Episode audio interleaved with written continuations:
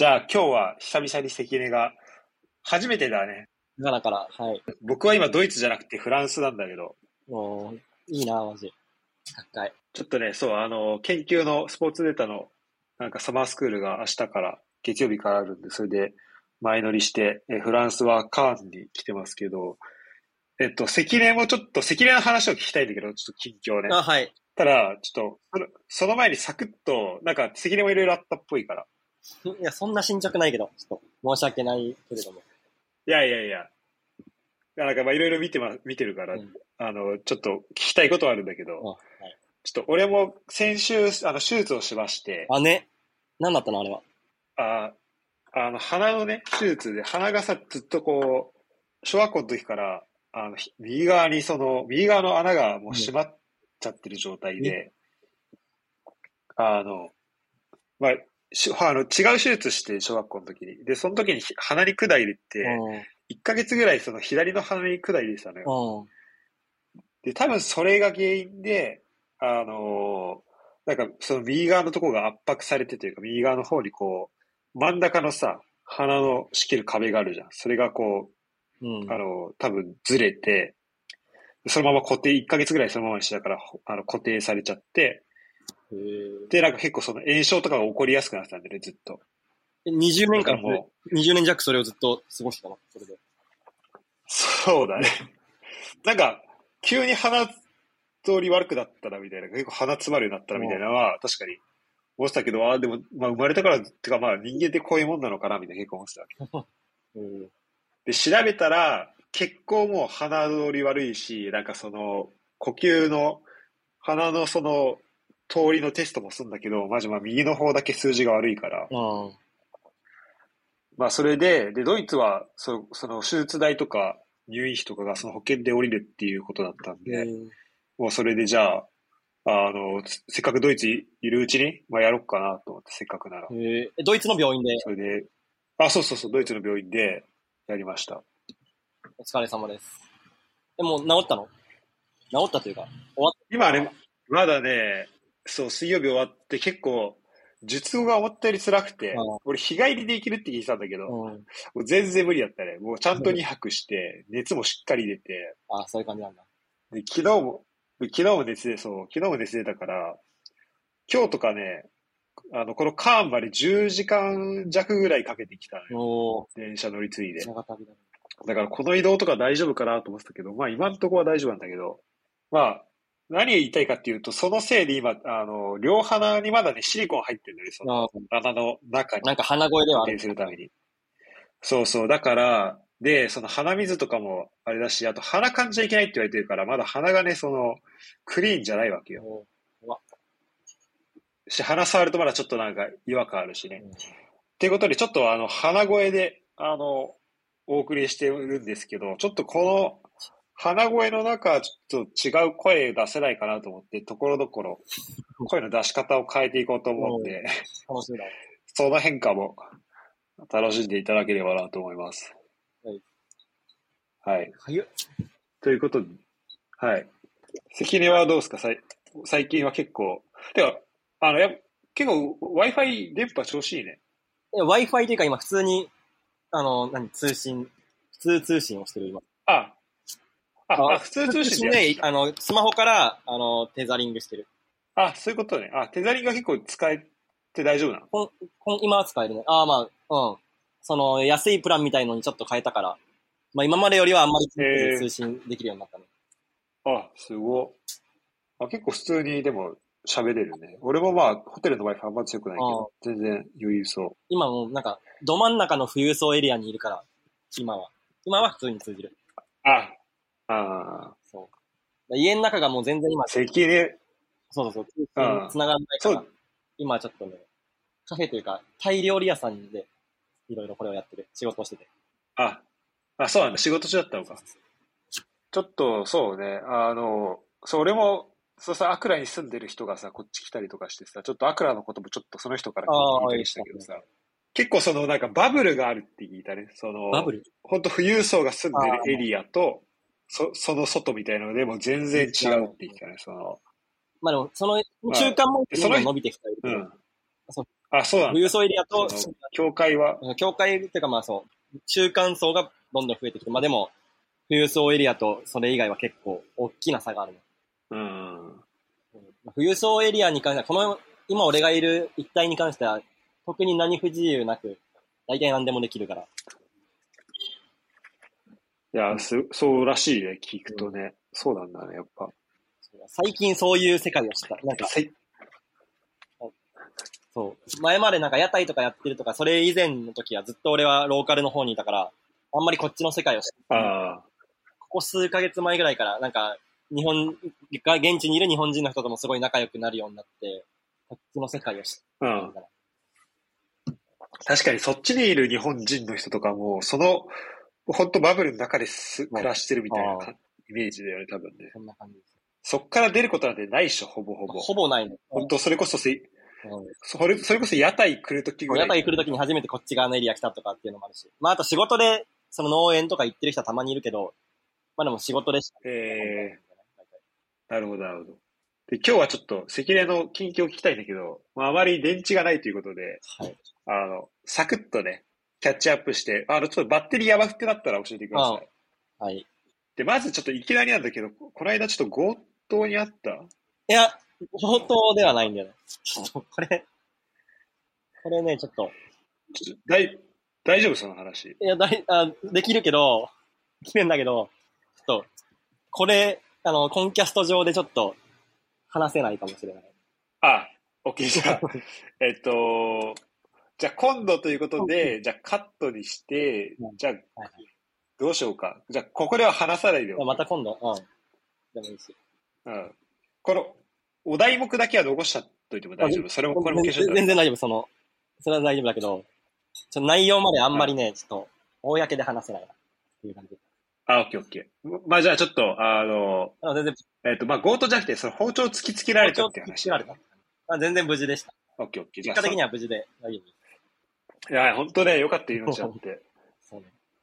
まあちょっとまたじゃあ別の機会で教えてください、その、申し訳ない起き。たことは。大丈夫、大丈夫。前回電話した時はまだ関根は、うん。クラファンが始まったとこだったのかな？そう、クラファン途中だったね、あの時は。確か。そうだよね。うん。そう、だからし、で、その時は日本にもいたしね。そうだね。また今と全然そう、クラファンも状本当況が違うあ。りがとうございました。クラファン後初めて、これをやるから、撮るからね。本当にありがとう。ああ、そうだね。直接話すのは。そうだね。いや、もうみんな、あれやったんじゃない？やっぱり。関根を。あ、なんか、だからこれ聞いてる、ポッドキャスト聞いてくれてる人からも、なんか、サポートしたよって話はいや、本当に、でそういう話聞くと、うん、お俺も嬉しかったわも。いや、コンキャストのおかげで達成できました。ありがたいよ。いやいやいや、もう本当、まあ、コンキャスト、まあそうだ、てか俺の力は本当、マジ微動画力だけどとかも。最後、あれも、俺もなんか、まとまって、るから、人に見せるのにすごいちょうどいいわ。ありがたいわ。いや、そうで、ちょっとあ、あれちょっとみんな見てほしいな。せっかく作ったからね。で、帰ってきてどうですか？そのレストラン作りは。レストラン作り、まあなんか、まあ大きくレストラン作りと養鶏小屋作り、で二つ並行してて、うん、レストラン作りの方は、うん。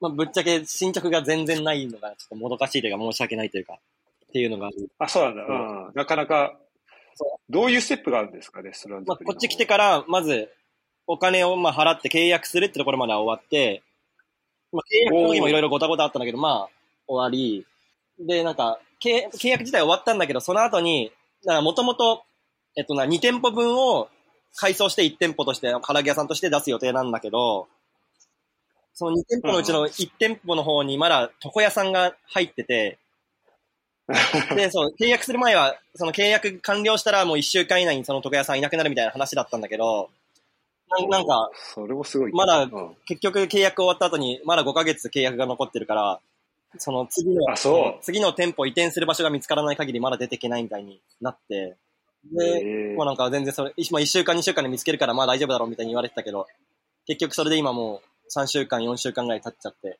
未だに次の移転先が見つからず、何も進められてないっていう感じ。なるほどね。じゃあそこで止まっちゃってるわけね。で、まあ、次の移転先見つけるのを俺たちも手伝ってエージェントとか使って、もうエージェントフィー払うし、全然もうなんか先に出てく代わりにお金多めに払うからみたいなこと言ってるけど、まあ、あ、そうなんですそうなんか向こうがいいと思う場所がまだ見つからずみたいな感じで、まあ、ずっとその進捗なしみたいな状況だね。向こうのモチベーション的にはどうなんだろうね。お金いらないからちょっと5ヶ月入れ、ちょっとゆっくりできた方がいいっていう感じなのかな。それとももういけるなら。なんか合理的にあんま考えられてるのかわかんないけど、多分5ヶ月分ぐらいのお金先払いしてでもいいから出てってくれみたいな感じだったんだけど、それもちょっと拒否されて、とりあえず今働く分あ、必要そう。みたいな感じで。えー、コンスタントに欲しいのかもね。じゃあね。コンスタントに欲しいっていうのが、うん。何なんだろうね。5ヶ月分働くよりは多分お金もらえ、提示してるはずなんだけど、コンスタントに、いやでもコンスタントに欲しいっていう気持ちは多分ね、あんまり現地の人ないと思うんだよね。コンスタントに月。月5分割を月あ毎月もらえるよりも、一括でもらった方がいいっていうのは大体どの人も思ってるから、えなんでだろうね。ー、じゃあちょっとわわかんないね、そうなると。まあそう。とりあえずそう、働きたい。次の場所を見つけてからじゃないと無理っていう、そのマインドがなんか先行してるじ。じゃあちょっと最長でそれぐらいかかっちゃう。まあでも5ヶ月かかることはさすがにないと思ってるけど、ちょっと、もう本当に今月、こんだけスタートします。最後なんだっけ？えっと、なんか家が、あ、家、いや、新しいとこ見つけるみたいな話。ああ、そう、今見つけてる最中で。まあ、まあそんなに、さすがにちょっと7月の前半ぐらいにはスタートできると思ってるけど、ああ、そうね。いや、それはマジで頼み、頼みたいね、それは、ね。わからないな。それぐらいで。ああ、まあじゃあちょっとそこは不確定要素だね。そう。そうだな。ちょっと申し訳なさが。申し訳なさというか、ね、もどかしいよね。まあまあまあ。まあでもそれはね、関根が今できることっていうのがそう。まあまあるわけじゃないからさ、まあしょうがないよね、それはね。まあ、店の方が今進んでない代わりに、その養鶏の方を今いろいろ進めてるのと、まあ、あとはその他なんかいろいろ、あの、手続き系、諸手続きをいろいろやってたっていう感じかな。ああ、なるほど。養鶏の方はどうなの？養鶏の方は、まあ養鶏の方も結構、ガーナ到着してから2週間、3週間ぐらいは、なんか、もともとその、えっと、養鶏小屋を作るっていう農家が決まって、で、そこの村長さん、うん。市長さんみたいな人とも話して、さあ、ここに土地、ここの土地買ってやりますっていうところまで行ったんだけど、なんかいざ契約っていうタイミングで、なんかやっぱり白人にその土地は売れないみたいになって、破綻になり、マジ？そう。ええで、またゼロから探して、で、まあまた新しいところ見つけて、で、そこの村長さんとも仲良くなって、で、まあそこは、まあ契約までいろいろあったけど、まあなんとか、無事、つい、一週間前かな？一週間ぐらい前に契約できて、でもそこからトントン拍子に土地買って、なんかコンクリート買って整地してとかっていうのを、ここ数日やってるところかな。えー、すごいな。でもそんなひっくり返され方あるもう。破綻ばっかりよ。もうガーナ来ると。いやー話進んでてもまたゼロに戻るっていうのの繰り返しだから、養鶏に限らずもいろいろ、その家探しも最近までして、それももう破綻して、また探して破綻してみたいなのばっかりだったから、慣れたよね。そっか。そう。え、家の方は今、どれぐらい移動するの？家は、もともとその、まあ、屋台に近いところにもともと住んでて、けどそこから新しい店舗までまあまあ時間かかるし、ちょっと毎日通うのとか現実的に不可能だから、その店舗の、新しい店舗のすぐ近くに引っ越そうと思って、で、なんだっけ、今質問なんだったっけ？なんて言ったっけ今？あ、えっとさ、もともとさ、い家から、その、屋台まではどんぐらいかかってたあ家、元々の家から屋台までは歩いて30分ぐらいの場所かな？まあ、完全にローカルエリアの方。で、つ、ああ。そう。で、次からは、次からはその、今の新しい、新ししい店舗がもう、その屋台とかあった場所からは、まあ、45分ぐらい、車で40、まあ40分ぐらい離れてる場所で、ああ。で、まあ、その新しい店舗の方の、まあ、歩いて徒歩10分ぐらいの場所に家が、まあ、ようやく見つかったっていう感じ。ああ、そうそう、店舗の方か。あそうかそうか。じゃあ、いいね。そうそうそう。店舗自体はもう、まあ、富裕層とかがある程度住んでるようなエリアの方に作る予定だから、まあ、今までその過ごしおだいぶー違う場所に生活圏が移るって感じかな。あじゃあ、だいぶいろいろ変わりそうだね、そういう意味ではそうね。会う人とかも。含めて。楽しみだね。でも養鶏のその小屋に関しては、まあ、その、場所を見つけるまではなんかすごいごたごたって時間かかったけど、この一週間は結構なんか順調に進んでるから、その土地決まってから順調に進んでるから、ま割と早い段階で、あと2週間とかで鳥小屋ができそうな感じではある。マジか、すごいな。でもちゃんとやっぱ前に進めてるのがすごいと思うそ。そこだけ進めてる。店舗の方が進んでないけど。うん、いやー、すごいよ。でも時間かかるよ、やっぱ。遅すぎる。いろいろと。本当にもうや、大変か。なんかそう、ガーナ来て大体のことは許容できるようになったけど、やっぱりなんか、うんスピード感持ってやらなきゃっていう焦りだけはね、変わらないよ。ちょっともやもやしてる。でもさ、でもさ、もうさ、やろうとし、そうで、だから多分その世間の水準で求めてくる人っていうの多分あんまいない、いなそうじゃない？あそのさ、ビジネスやってる人ぐらいじゃないとさ。まあ、そうね。あの現地だとなんかね、タイムイズマネーみたいな価値観がほぼないから、現地の人たちって。ああ、そうなんだ。別にいいじゃんみたいな、明日でいいじゃんみたいな、あさ来週でいいじゃんみたいな感じでどんどんずるずる引き伸ばされていくから。うんうん。まあでも、俺、俺はまあ、俺もそのすごいもやもやもやしてるけど、なんか、同じ状況で、その駐在員の人とかはもっとしんどいのかなっていう想像は逆にしちゃうけど。なんか、あそうなんだ。駐在員の人とかはどんな感じなの？駐在員の人もまあ同じようにビジネスやって、多分同じようなアフリカンタイムみたいな壁にはぶつかってると思うけど、なんか俺は別に一人でやってるだけだから、まあ別にプレッシャーも、まあやっぱクラファンとかやったからプレッシャーとか出てきてるけど、まあなんか具体的なプレッシャーをかけてくる人がいるわけではないけど、俺に関しては。うん、確かに。駐在員の人が確かにその日本の本部からなんかいろいろ進捗を求められて、けど現地では全然進捗埋めてないとかってなったら、なんか板挟みになってしんどいんだろうな、みたいな想像はするよね。うん、確かにガチの板挟みになるね、それはね。いや、一週間進捗ゼロとかってことがなんか当たり前に起きちゃうから、ここにいると。ああ、そっか。大変そうだなって思う。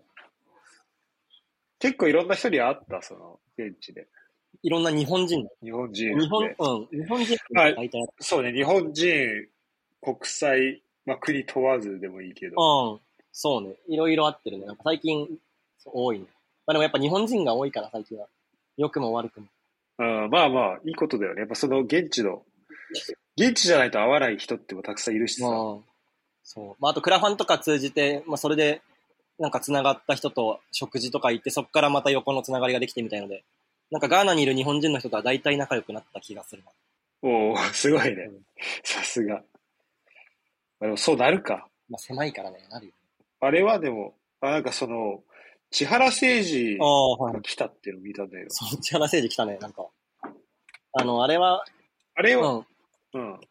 は、千原誠二が、なんか自分で NPO みたいのをやってて、あ、そうなの？へえ。やってて、なんかまあアフリカとかいろんな途上国で活動する、なんか団体に向けて、政治たちがお金を集めて、そのお金をシェアするみたいな活動をしてて、あ全全然知らなかった。名前なんだっけ？な後でリンクあったら送るけど。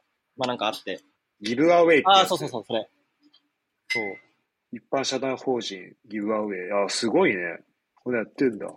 で、まあなんかそれで、まあもともとガーナのなんか小学校建設かなんかをやってる団体にもと寄付してて、で、それの視察も兼ねて、なんかアフリカ、まあガーナとか、まあその近隣国とかで、いろいろ活動してる団体を視察したいみたいな、つながりたいみたいな感じで来てて、で、なんか呼ばれていったっていう感じ。えー来たんだ。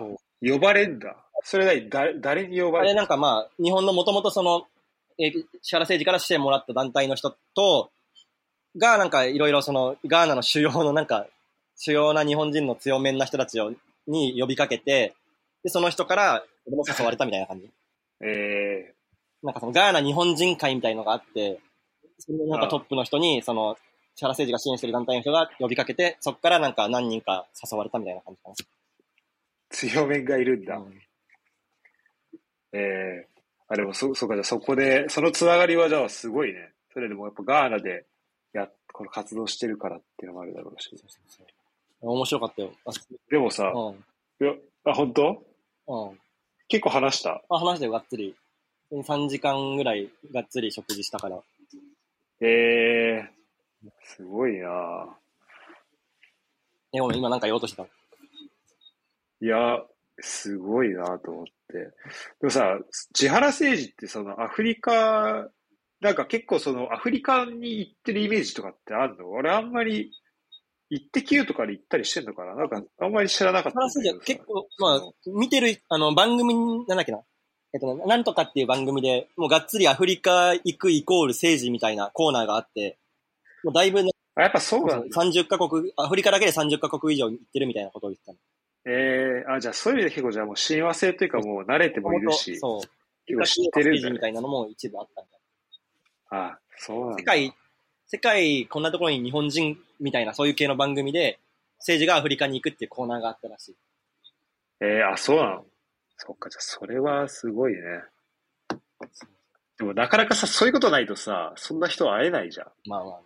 まあ、狭いコミュニティだからこそ会えて、逆に。日本で会うことなんてなかなかないと思うけど。日本でね、なかなか、いや、まあ、関根だったら会えるかもしれないけどさ、でも、なかなかないよね、そんなことね。すごいな。でもなんか一緒に、じゃあその団体を通じてなんか一緒に手を取り合ってやっていくみたいなことも。いや、別になんか、具体的な話をしたわけでは全くなく、向こうもなんか、あくまで視察みたいな感じで来て、まあなんか、うん、まあなんか、将来なんかできたらいいですね、みたいな向こうが、あ政治が全体に対しては言ったけど、別になんか今回うん。何か具体的な話をしたわけではない。なるほどね。まあまあまあ、あれは、そこはね、あの、ずっとそこにいればっそうそうそう。ていうもんだからね。じゃあもう、でもそろそろさ、まあまだか。あ、でも、まあちょこちょこ日本帰ったりしてるからあれだけど、うんでもまあ、日本、ガーナでとりあえず1年は過ごしたというか、は1年間は経ったよね、最初最初に行ってから1年は経ったね。最初が4月だったから。去年の4月。どうすか、この振り返ってみて。振り返ってみて。なんだろうね。いやなんか、まだ早い振り返ガーナのいろいいろんなところを知れてる実感はあるね。最初、行った時は本当に、その田舎の方の農村部にずっといたから、まあ、その世界イコールガーナみたいになってて、やっぱなんか今までのステレオタイプのアフリカみたいなところにど真ん中に行ってたから、まあなんかそういう生活ばっかり見てたけど、そっから屋台とかやるようになり、都心のそのローカルのどういう人たちがいるのかっていうのをすごい見るようになって、で、最近に関しては、うん。もうそのガーナの中では結構トップクラスな人たちと触れ合うようになって、そういうところで暮らすようになって、なんかガーナのいろんな側面を見れてるのはなんかいい経験できてるなってのはおーおもろいよ。ムンタリあった？ムンタリね、ムンタリなんか、あの、影や影っていうかなんか、いるのは見たけど別に話したわけではない。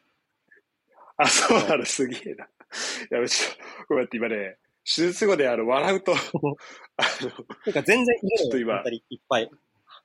ムンタリと同じ階の隣の部屋の友達がいるから、でそこの家によく遊びに行くから、普通に全然いくらでもいる存在なの。いや、いくらでもいいのおかしいな。あとねすごい。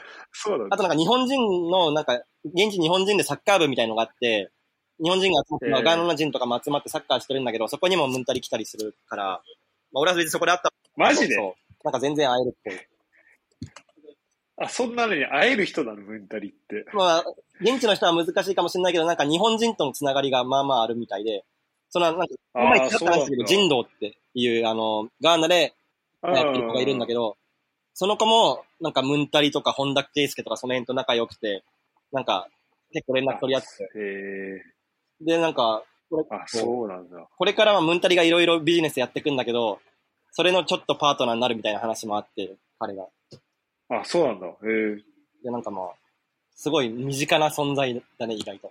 ええおもす面白い。そうなんだ。全然、もっとなんか大スターみたいな感じで、こう、からすると大スターー。って感じ。いや、そうだよね。だって、ムンタリだって、普通にヨーロッパとか行ってもめちゃめちゃ、ムンタリインドってなる、あるだろうしね。普通に。うん日本の、まミラあ、そう、レジェンド。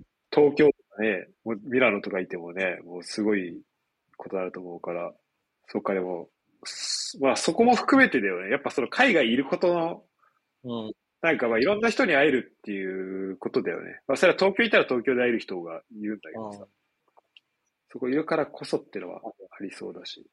全然関係ないけど、そう、ムンタリが今ね、その、アクラで、なんかラウンドワン、日本のラウンドワンみたいな、複合アミューズメント施設を作る。ああ、そうこの前なんか俺、ちらっとそう載せたんだけど、まあ、ああいう、あそこは別にムンタリ関係ないんだけど、ああいうものをちょうど作ろうとしてるらしくて、ええ楽しそうだねっていう。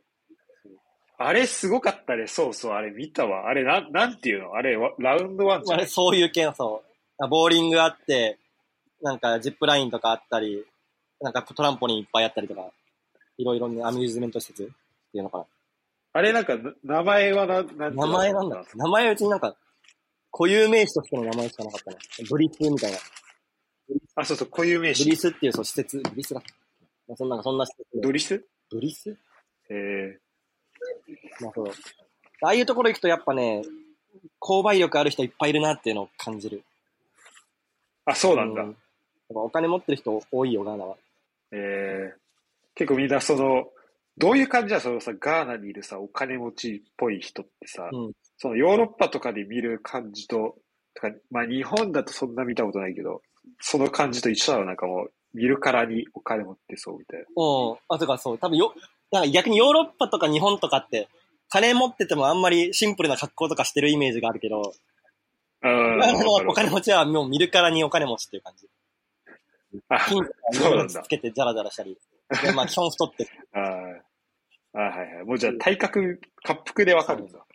やっぱそれがステータスになるから、えなんかもう見た目で明らかに高そうなものをつけてることが多いなるほどね。まあでもそれは本当富裕層って感じで、その富裕層までいかない中間層みたいな、なんかちゃんと全然お金払える若者みたいな人たちがもうめちゃくちゃいっぱいいるから、あ、そうアミューズメント。施設とかそういう人がいっぱいいるって感じかな。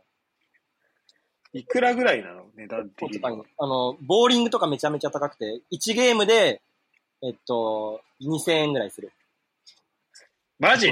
普通に1ゲームで。全然高いじゃん、日本より。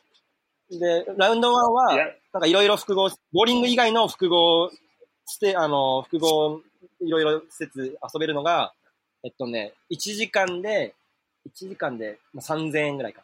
例えばええ結構すんねでもそれだってさ、本当じゃあ結構そこそこお金をは持ってる人じゃ人じゃないといけないんじゃないの？そのガーナって平均年収とかってどうなの平均で言うと、データで言うと、本当月2、3万みたいなデータなんだけど、それ、まあ、あの、農、農村部の人がだいぶ下げてるから、引き下げてる。ああ、そっかそっか。都心にいる平均で言うと、まあ大体その3倍ぐらいって言われてて、まあなんか7万ぐらいって言われてて、平均年収が。でもローカルで働いてる人が全然、ね、年収。あ、まあごめん、月収が6、7万みたいな。ああ、月収。こちらの月収平均6、7万って言われてて、で、まあでも、ローカルと普通にちゃんと企業で働いてる人では全く違うから、ローカルの人は言うても3万とかそのぐらいだから、だから普通に企業で働いてる人は10万とか、まあ10何万とかで、まあ普通に金持ってる人はもう、日本人より全然もらってる人もいっぱいいるし、みたいな感じ。なるほどね。いや、まあでも、まあだからじゃあ結構なイベントだね、その、そう。が上行くってなったらね。でも日本と比べて言うと、やっぱ、なんだろう、が、現地インフレ能というか、もう、どんどん物価が上がっていくのが当たり前だから、みんな貯金とかせずにもあるお金はどんどん投資したり、なんか物、車買ったり、家買ったり、まあ普通に消費、必要の商品に使ったりとか、あ消費力がそうなんだめちゃめちゃ高いっていうのはすごい感じるね。はいそれってすごい新鮮じゃない？なんかさ、ずっと、そういう環境にいないわけじゃん。そうね、逆だからね、やっぱ日本は。うんおもろいよね。確かにうん、俺ってそういうところにいたことないもんな、そう言われるとじゃああ、そう。まあ確かにヨーロッパとかも別にそんなインフレってわけじゃないから。うん。そうだ面白いね。考え方が全く違うから面白い。もうなんか当たり前に貯金するのはバカじゃないのみたいな感じだから。みんな消費、え消費っていうかまあ投資も含めて。まあ、っていう、まあインフレ能っていう意味でもあるし、まああと、まあシンプルに、まあその、ローカルの人たちは、まあお金に対するリテラシーが低くて、もうー、お金ガッて入ったらガッて使っちゃうみたいな、そういうまネガティブな面ももちろんあるけど、なるほど、ねか。そこは、消費欲は高い。どうだった？その、ドリスは。は、楽しかったよ。すごい。なんかさ、すごい楽しそうな、あの、ジャッキー・チェンの、うん。あの、なんつうの、その、や、なんかや、屋根からさ、なんか落ちるみたいな。そうそう。なんか、ジャッなあの、映画みたいなさカンフー映画みたいな。下に、なんだろう、すり抜けられる微妙な網目、なそれなりの網目の、なんか、んネット？人がギリ通れるぐらいのネットが張り巡らされてる場所があって、そこに対してもう背中から、うん。って落ちるみたいな。ちょっと説明が、あれすごくない？結構衝撃映像だよね。かったよ。めちゃめちゃ。でも、怪我するね、あれ、あれは。気がするよね、あれね。なんかもう紐とかもブチブチ切れてるし、体重重いガーナ人とかがやると。怖すぎる。え、あれさ、下はどうなってるの？下さすがにクッション。クッション、まあ、マットではあるけど、別になんか超柔らかいマットってはクッションでもなく、マットぐらいな感じ。やばすぎる。マジか。まあその軽い人だったら全然衝撃吸収されるから危なくないけど、重たい人がやったらまあまあ危ないって感じ。そうだよ。しかも打ちどころ悪かったら結構やばいよね、あれ。すごいな。でも、まあでも楽しそうだなと思ったし、すごいスリルを味わえ、まあ本当のスリルだよね。あとなんか、滑り、結構急な滑り台とかもあったりして、なんか、ね結構急な滑りピンだ。サムががっつりあるようななんか滑り台っていうのが面白かっ本当に滑るやつじゃた。ん。上がってこれないやあつね。えまあ、そういうところは面白いよね。やっぱ日本だと安全基準とかで、やっぱ一番面白いところまでできないから。たの今危険は多少あってもやっぱ楽しさはあるなと思った。ー、まあだからそこの、どうなんだろうね。なんかそこがさ、どんどん丸くなっちゃうのかな。でもまあ、このままストロングスタイルでちょっと言ってほしいよね。うん。まあでもそこはなんか経済成長したからといって、別になんか性格が日本人のそのなんか感じと多分根本的に違うから、あんまり変わらないと思うけど、それどんどんエキサイティングな方向みたいな感じになりそうな気はする。そうね。まあそこはちょっと。そのまま行ってほしい、メンタルにはね。頑張ってほしい、そこああ、そうだね。やるならね。確かに。いや、すごいよ、あれマジで。あの、背中から落ちるやつ ね。たまにさ、あのさ、まあそんなぜ、まあ、全然高さ的には全然違うけどさ、は。デパートとか行くとさ、その、落ちても大丈夫なように、この網とかあるじゃん。うん。ああ、はい。この手手すりこう超えたところにさ、あれとか見てさ、あの、いやまああれ落ちたらどうなんだろうなとか思うけどさ、もう、あれだもん、いわば。ああれがすり抜けていく感じだよね。全体重もああの網に、全然な頼りない網に預けちゃうから。怖いよ、面白いよ。いやーあれ怖いね。そっか、じゃあそういう施設もあるんだ、あれ。あるね。まあまあ、そんな多くはないけど、全然都心にはあるって感じ。うん。充電は大丈夫ですか、まだ？充電はね、まあ、まだ、途中で切れるかもしれないけど、今あとね、7%。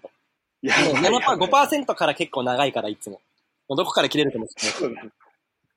オッケー、じゃあちょっと、あの、もうちょいであれにしようか。これだから途中で切れると音が保存されずに終わっちゃう可能性あるか。やばいじゃあちょっと、言う。ら。2、3%になって。うんまあ、オッケーオッケー。ちょっと、そうね、ちょっとやば、まああと5分ぐらい、まあ30分ぐらいをめどに話しますか。そっか、でも、どう ?1 年間でこの考え方みたいなのは、なんか、変わっ、なんか時間の過ごし方とかこう変わったりはした？